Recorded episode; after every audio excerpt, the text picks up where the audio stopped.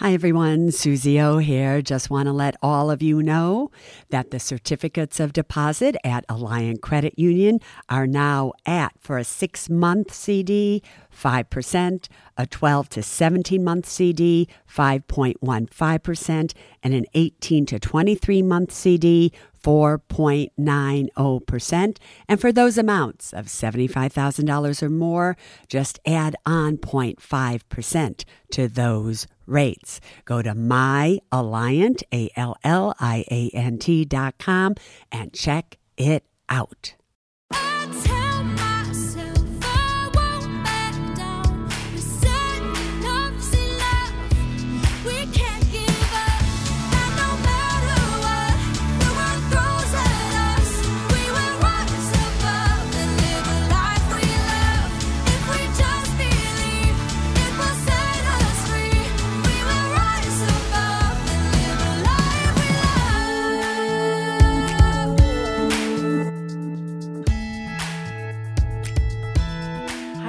It's May 13th, 2021, and this is the Ask Suze and Me. No, I wanted you to say KT.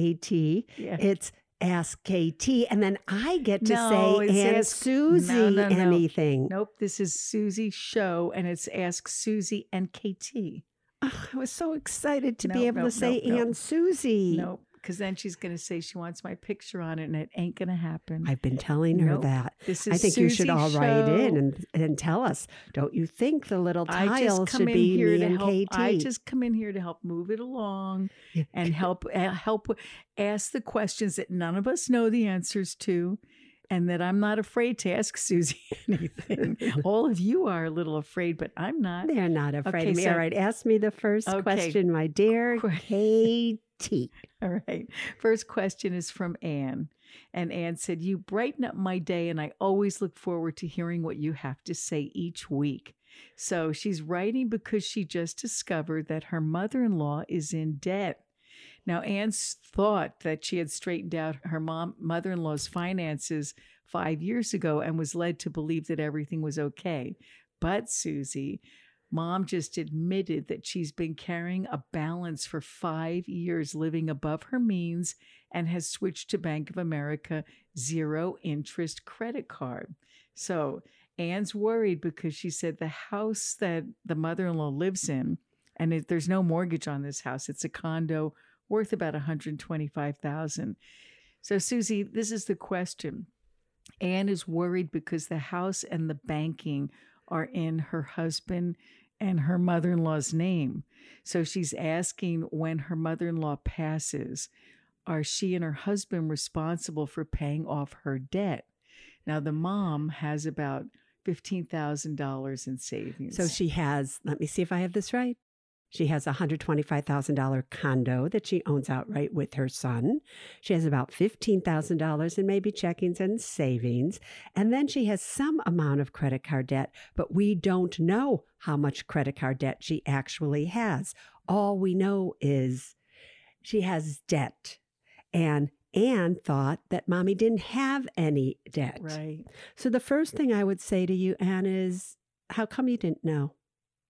Why weren't you more involved? What you have to know, and listen to me closely, most people who claim bankruptcy claim it twice. Most people who get into debt, they get out of debt, they get right back in debt. Because the real thing that's never truthfully figured out is, why do you spend more than to begin with? So you cleared up Mama's credit card debt, and then you didn't check in again. So this is a warning sign that you need to check in, because here's the problem. It's not, are you going to be responsible for Mom's credit card debt upon her death? Because you're not going to be. That's not a big deal, as long as the credit cards are in her individual name and not her name and your husband's name. The real problem is, what happens when she maxes out her cards? What happens when she no longer has $15,000 in savings and she doesn't have any money to pay condo fees or whatever it may be? I'm sure she's getting Social Security. But obviously, she has been living on more than just her Social Security check. So if she continues to live like this, Anne, then you're going to be in trouble, because what if she needs care? What if she needs more medication? What if she needs something? Then while she's alive, you're going to be financially responsible. So you and your husband need to get a plan right now. Not, are you worried about if she dies and therefore are you responsible for this debt? It's, are you going to be responsible for her living expenses while she is still alive? That needs to be your worry, girlfriend. So check that one out. But in terms of debt, no, you're not responsible for it. Sounds like an intervention.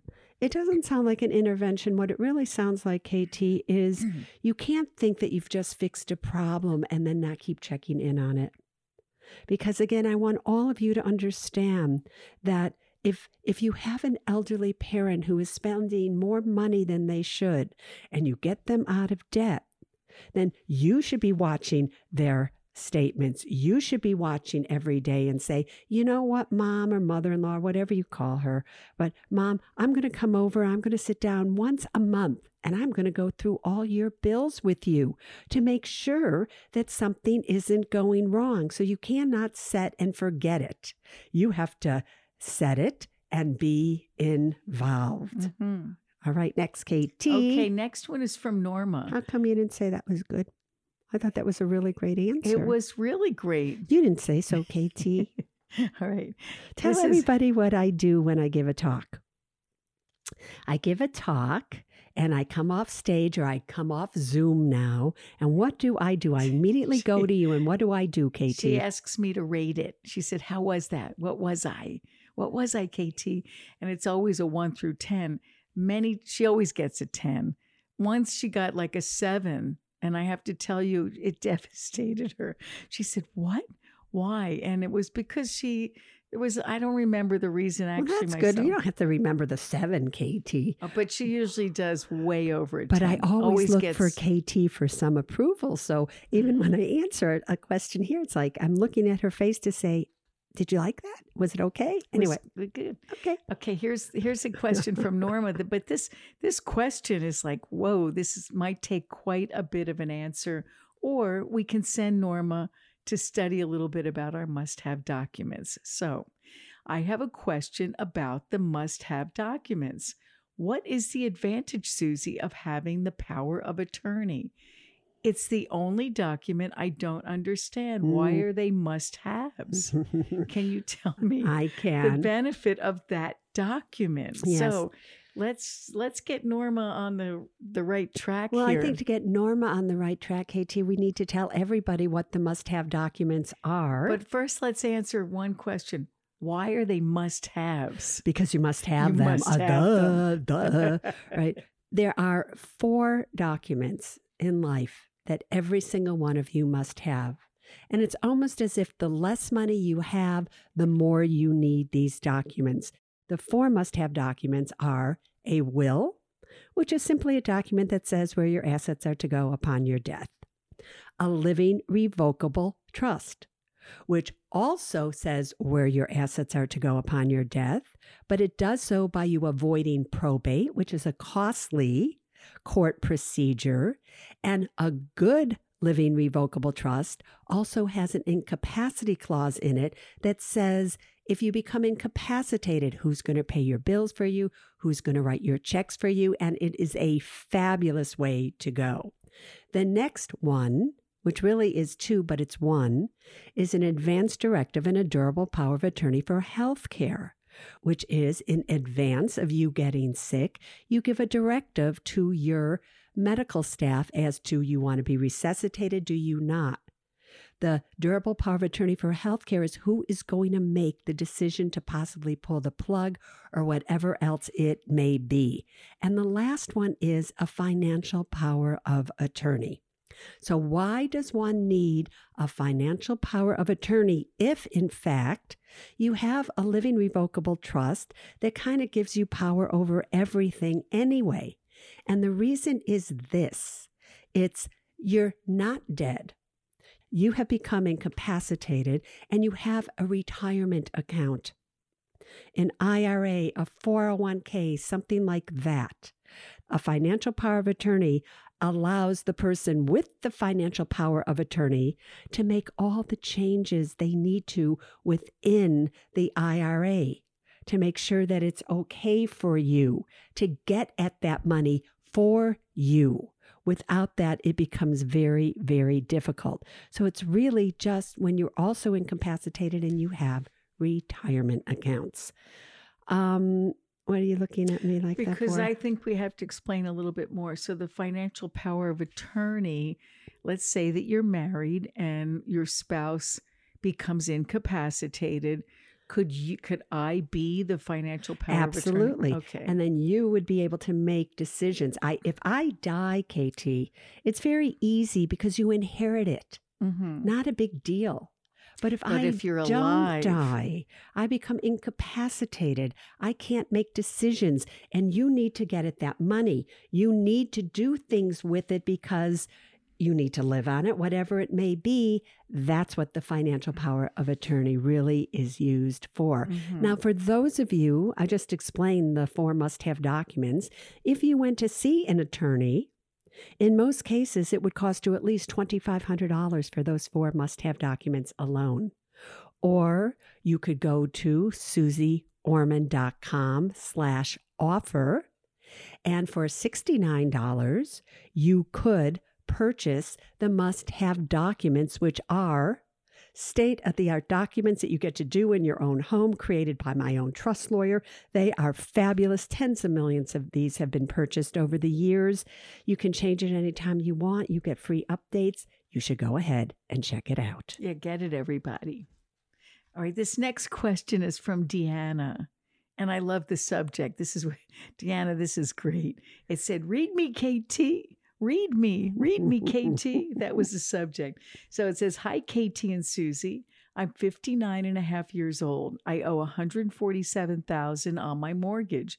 I'm currently paying an additional $1,000 every month to the principal. I do not want a mortgage when I retire in 8 years. And she said, see, Susie, I really listen. I have $85,000 in a conventional IRA and $75,000 in a Roth IRA, plus $400K in a 401(k). Should I cash out both IRAs and pay off the mortgage and then start saving again in a new Roth? Thank you for your help. So what should Deanna do? So here's the scoop, girlfriend. You're putting in $1,000 a month extra towards your mortgage. So that's $12,000 a year. And you're going to do that for another 8 years. So that's $96,000 that you are going to be putting in. You currently owe $147,000. So you could easily say in 8 years from now, you're going to only owe $51,000 at that point in time. What you could do is nothing other than continue to just pay that extra $1,000 a month. And then 8 years from now, you would just simply take $51,000 out of your Roth IRA and pay it off in full. But now you have all of that money still sitting in the Roth IRA, earning money and growing for you, rather than just being in the mortgage. So I would continue on the path that you are on and just simply continue to put $1,000 a month away now. Do not touch your retirement accounts. Do not touch them. Continue to contribute to them. Continue to build them. And then at the end, whatever you have left on your mortgage, take it from your Roth IRA and you'll own it outright. That's what I'd be doing. Yeah, and she's still young. She would be what, 68? Well, she's going to be 67. She's going to, if she retires in 8 years, she's going to retire at about 67. Yeah. And then her Social Security will kick in. If in fact she takes it at that time, she'd be great. But why take out so much money from your Roth and your traditional? And no, just leave that all there. Continue to let it grow. Pay the $1,000 and then pay it off in full from the Roth, which is why I like Roths, by the way. Because KT, let's say she didn't have a Roth IRA. Let's say all she had was her $400,000 in her 401(k) that she continued to let grow, and her $85,000 that she has in a conventional IRA. 8 years from now, when she would need $51,000 to pay off her mortgage, she would probably have to take out close to $80,000 or $90,000 from her traditional retirement accounts because they're taxable. Oh, you don't want to do that, Tiana. Right, but do you understand why, everybody? I keep telling you, do a Roth, do a Roth, do a Roth. All right, now we know. Next question is, are you in your body or did you just leave your body? No, you just said, now I know, like you're not in your body. No, now we know. All right. So the next question is from Derek. We have a man question. I love that. It's a credit freeze question. Ooh. Hi, Susie. In order to be proactive against preventing identity theft, do you recommend freezing my credit at all three bureaus? If so, does the timing matter? I'm about to pay off the remaining balance of my mortgage in a few weeks. Should I wait to freeze my credit until after the mortgage is paid off, or is that irrelevant? Why do you have all that look? What is your question? Because I'm wondering, that is the question. The question is, should what is your question? Well, my question is, what does one have to do with the other? What does paying off the mortgage have to do with freezing credit?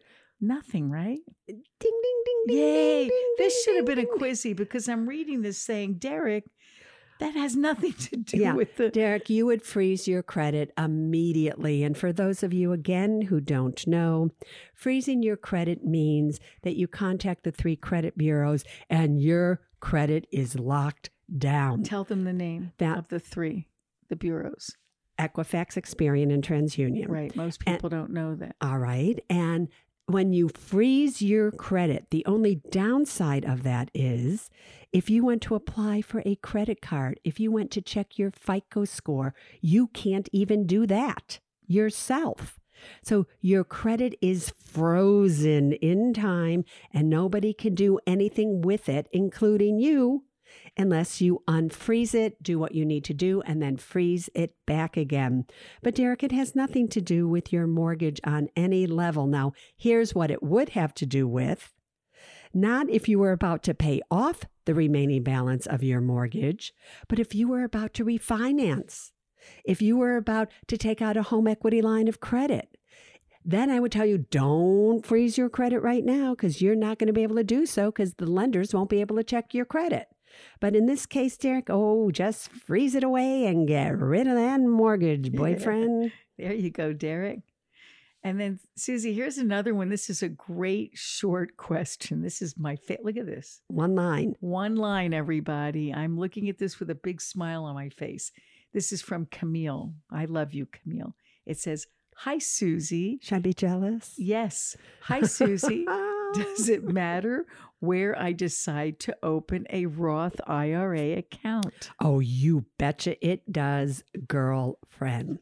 So many times people open a Roth IRA and they do it at a bank. They do it at an insurance company. They do it at a mutual fund company. If I were you, the only place that I would open up a Roth IRA would be at a discount brokerage firm, such as Charles Schwab, such as TD Ameritrade, such as Fidelity or E-Trade, so that you could buy any investments that you wanted to.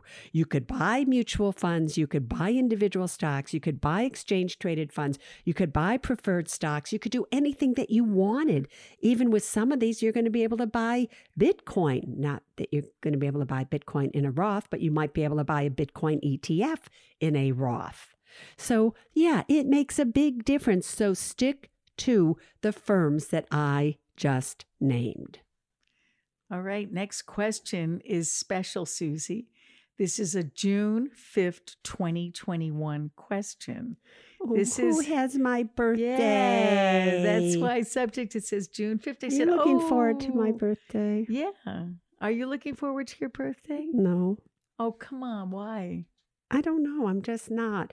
I mean, I'm just being honest, KT. It's because you're turning 70? Yeah.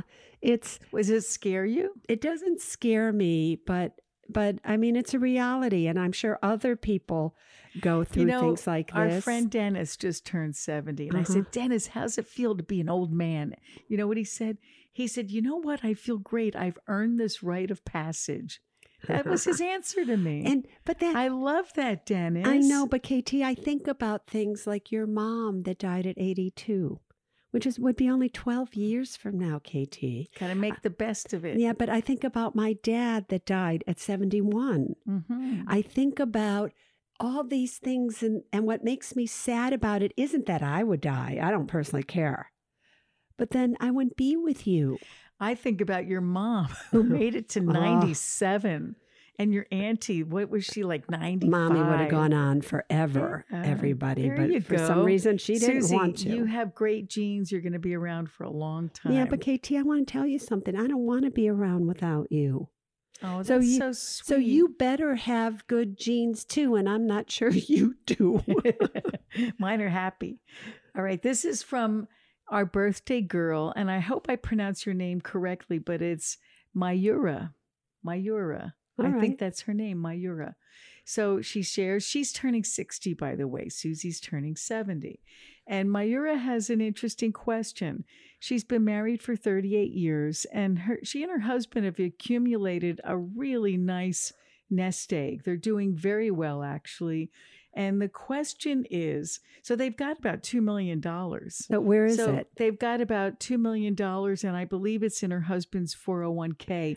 And he's retiring next year. So, and how old is he? 70. All right. So here's the question, though. So they're both doing quite well. And it said, we want to convert about $150,000 a year from an IRA to a Roth IRA, drawing an additional $35,000 from the IRA to pay the taxes on the conversion, until all of about 1 million is converted to Roth. Good idea or bad idea? And again, I have one of these expressions like, why? Like, why? See this. Well, there might be some reasons, but all their money currently is in $2 million, the majority of it in a 401(k), and they want to do a rollover with it at a discount brokerage firm. Good. But once it's in the discount brokerage firm, KT, what they're asking, they have $2 million. They want to convert about $150,000 a year, pay taxes on it, take out an additional $35,000, and it's gotten a little complicated. But is it a good idea or a bad idea? I have to tell you, you can do it for 1 or 2 years if you want to get some money into a Roth IRA. But where it's going to start to get very complicated is, remember, your husband is about to be 70 years of age.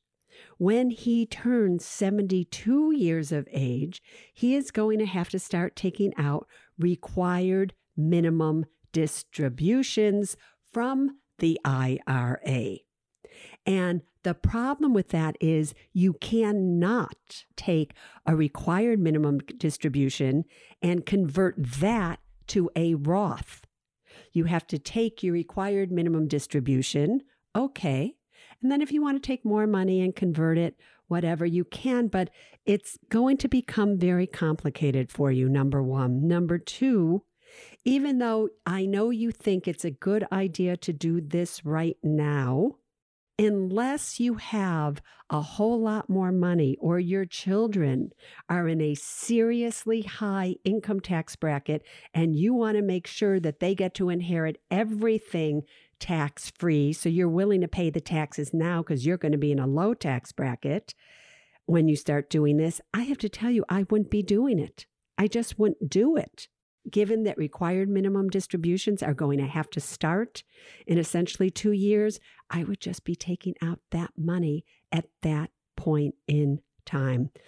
I don't know. I just wouldn't be doing $150,000 a year into a Roth. That's a big tax burden. So I have to say, Mayura, I know we share a birthday, and I wish you a happy, happy birthday. But if it were my money, would I be doing that? I would not. Spend some of that money and have a great party. Well, she has to start taking it on anyway in 2 years. It's just that. Have a great party. You're turning 60. $50,000 a year. I just want to say, KT, $50,000 a year in taxes and everything over 10 years at 6 or 7% is almost $800,000. So too much. It could have grown to. For what? I don't know. I just wouldn't be doing it. Okay, not a good idea. Next is from Nicole. Hi, Suze. Hope all's well, and thank you in advance for reading this. I am debating if I should purchase my current car lease. She has a 2018 Ford Edge at a 3-year lease at $380 a month. It ends soon. And that, why are you looking at me smiling? I'm just saying, sometimes KT reads all of these things that she doesn't have to read in the email to get to the question, but she likes to, so I'm just smiling because she's reading it. I thought a lot of people like to know what kind of car it is. Yeah, but I don't think they care about how long her car payment was for and how much it was for. I think the question is probably, even though you haven't asked it yet, is so should she get rid of it and buy a new car or lease a new car, or should she buy this car? I'm getting there. I'm getting there. All right. So, how's that feel? Wait, how's that feel that I'm telling you need to hurry up? Okay, so here... Because Katie is always saying to me, come on, come on, go faster. Don't answer so much. Sometimes Susie's answers are so long, it's like, oh my God, how are they going to remember everything? So the buyout amount, ready? Buyout amount, including taxes, is $25,680. Now, she doesn't really feel like parting with $25K in one lump sum, so she's asking you, if I finance, should I do a 3 or 4 year finance to lessen the monthly payment, or should she buy a new car? No, you shouldn't buy a new car, number one. Number two, you've been driving this car. You've leased very little mileage. You love this car because you're even thinking about buying this car. So really the only question isn't, should you buy a new car or not? The question is, should you pay for it in full? Or should you finance it over 3 years? Never 4 years. 3 years is the max that you can finance it in my book. So that's up to you. But since you don't really want to part with $25,000 in one lump sum, don't. And just finance it. Interest rates are low right now, and I'm going to assume you have a good FICO score. She has a great FICO score. So just finance it. How do you know? Because she told me. Oh, and it says no, she has a great FICO score. What's interesting, though, KT, here's a Quizzie for you.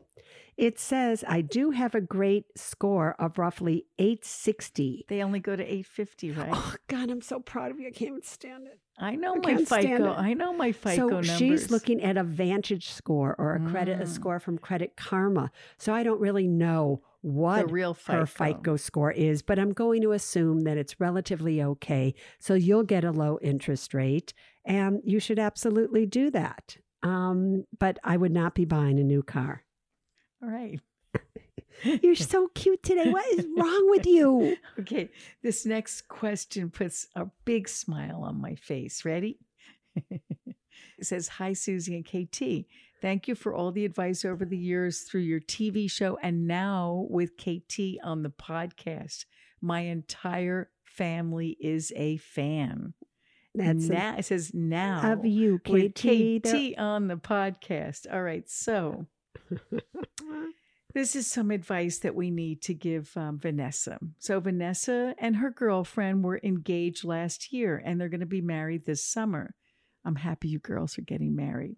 So Vanessa would like being married to KT. Yeah, listen to this though. Vanessa would like to have a prenup, but also list her fiancé as a beneficiary of the trust. Is it possible to do both so that upon her death, she would inherit my assets? But if we ever got divorced, my assets would be protected. So Vanessa's concerned and is asking, and Vanessa, this is KT here telling you this is a great... They know it's you. They don't have any doubt that it's you. No, it's a smart question.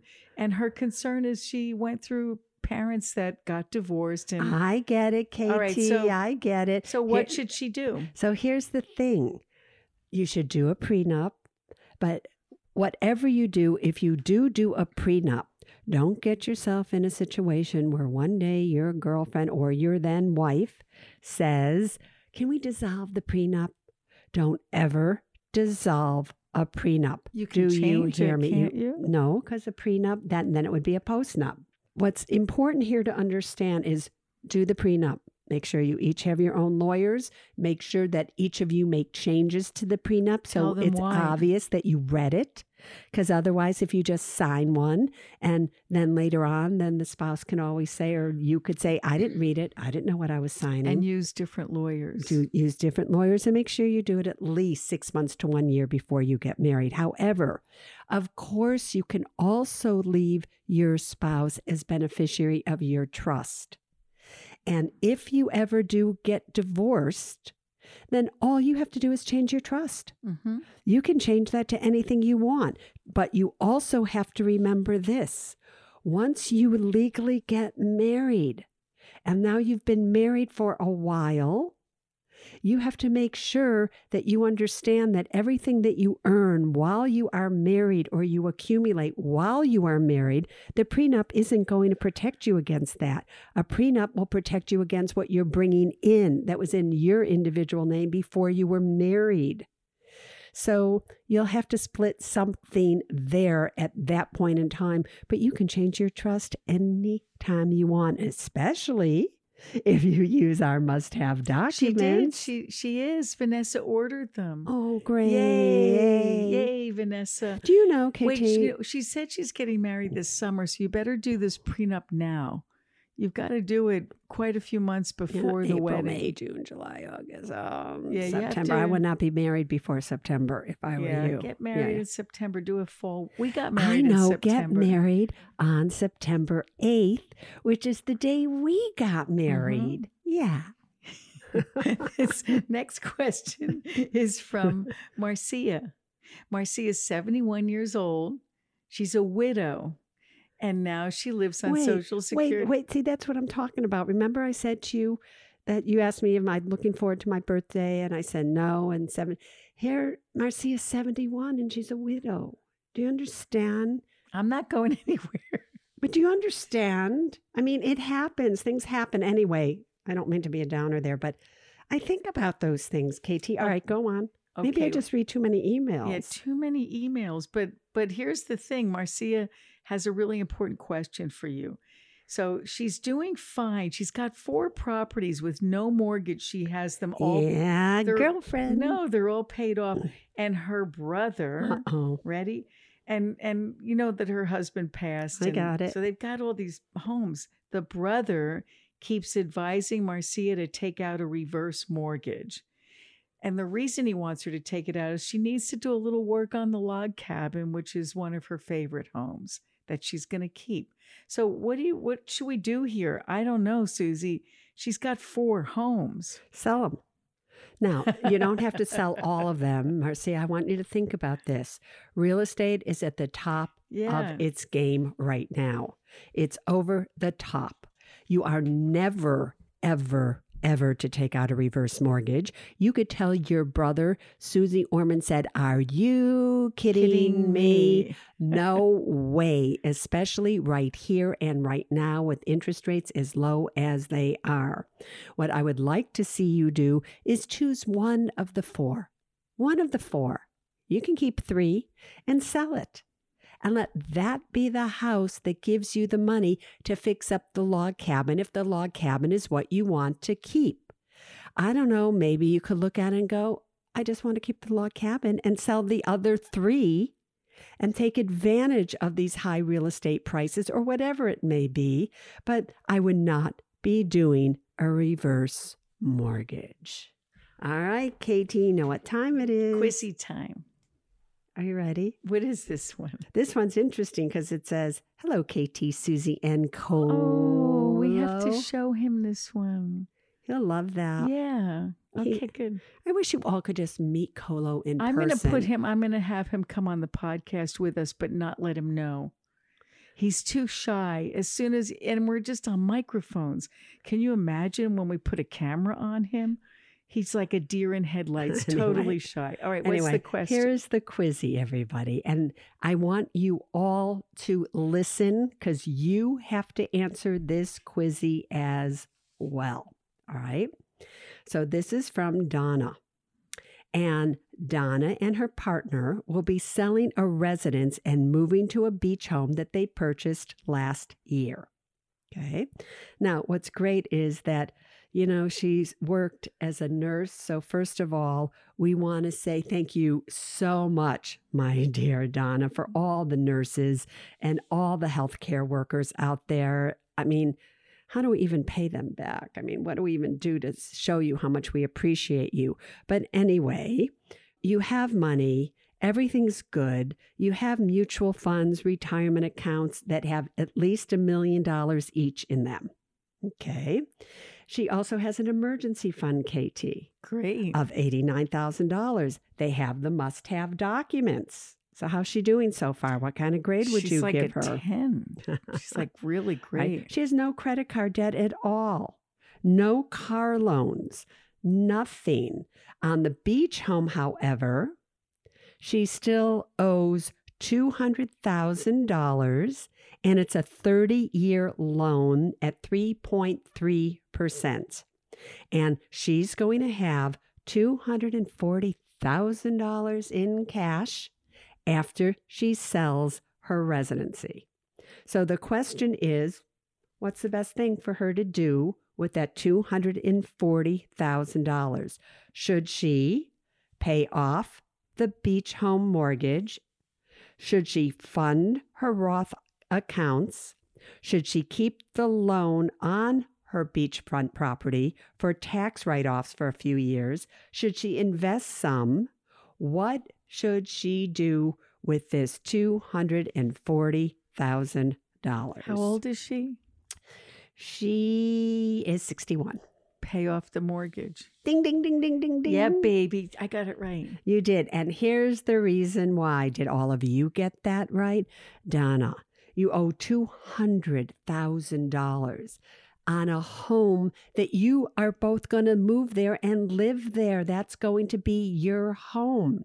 So remember, when you retire, I want you to own your home outright. You're paying 3.3% on it. You're really not making that much of an income. I looked at a few other things that you said. You're taking home $45,000 annually.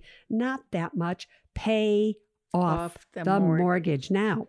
That's still going to leave you $40,000. Because you owe $200,000, you have $240,000. That means you can still fund your Roth IRAs if you have earned income. You can still invest some. You could even take a vacation. So you could do anything you want, but truthfully, don't get tricky here. Don't get tricky and pay off the mortgage. I would take that extra money and put it into my beach house maintenance fund because you live on the beach. And I can tell you, you're going to need more maintenance than you thought.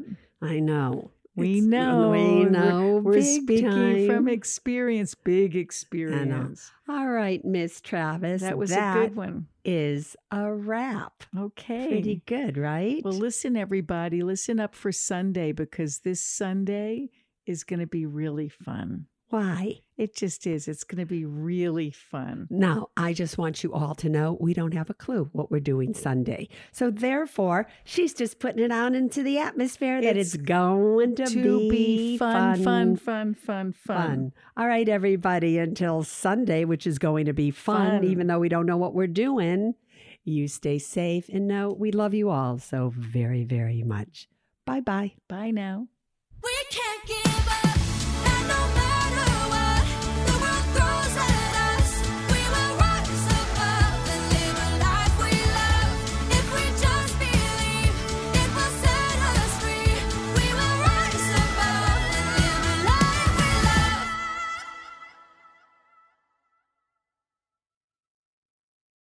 Neither Suze Orman Media nor Suze Orman is acting as a certified financial planner, advisor, a certified financial analyst, an economist, CPA, accountant, or lawyer. Neither Suze Orman Media nor Suze Orman make any recommendations as to any specific securities or investments. All content contained in this podcast is for informational and general purposes only and does not constitute financial accounting or legal advice. You should consult your own tax, legal, and financial advisors regarding your particular situation. Neither Suze Orman Media nor Suze Orman accepts any responsibility for any losses which may arise from accessing or reliance on information in this podcast, and to the fullest extent permitted by law, we exclude all liability for loss, damages, direct or indirect, arising from the use of this information. The must-have documents discussed in this podcast are legal documents created by a lawyer and distributed by Hay House.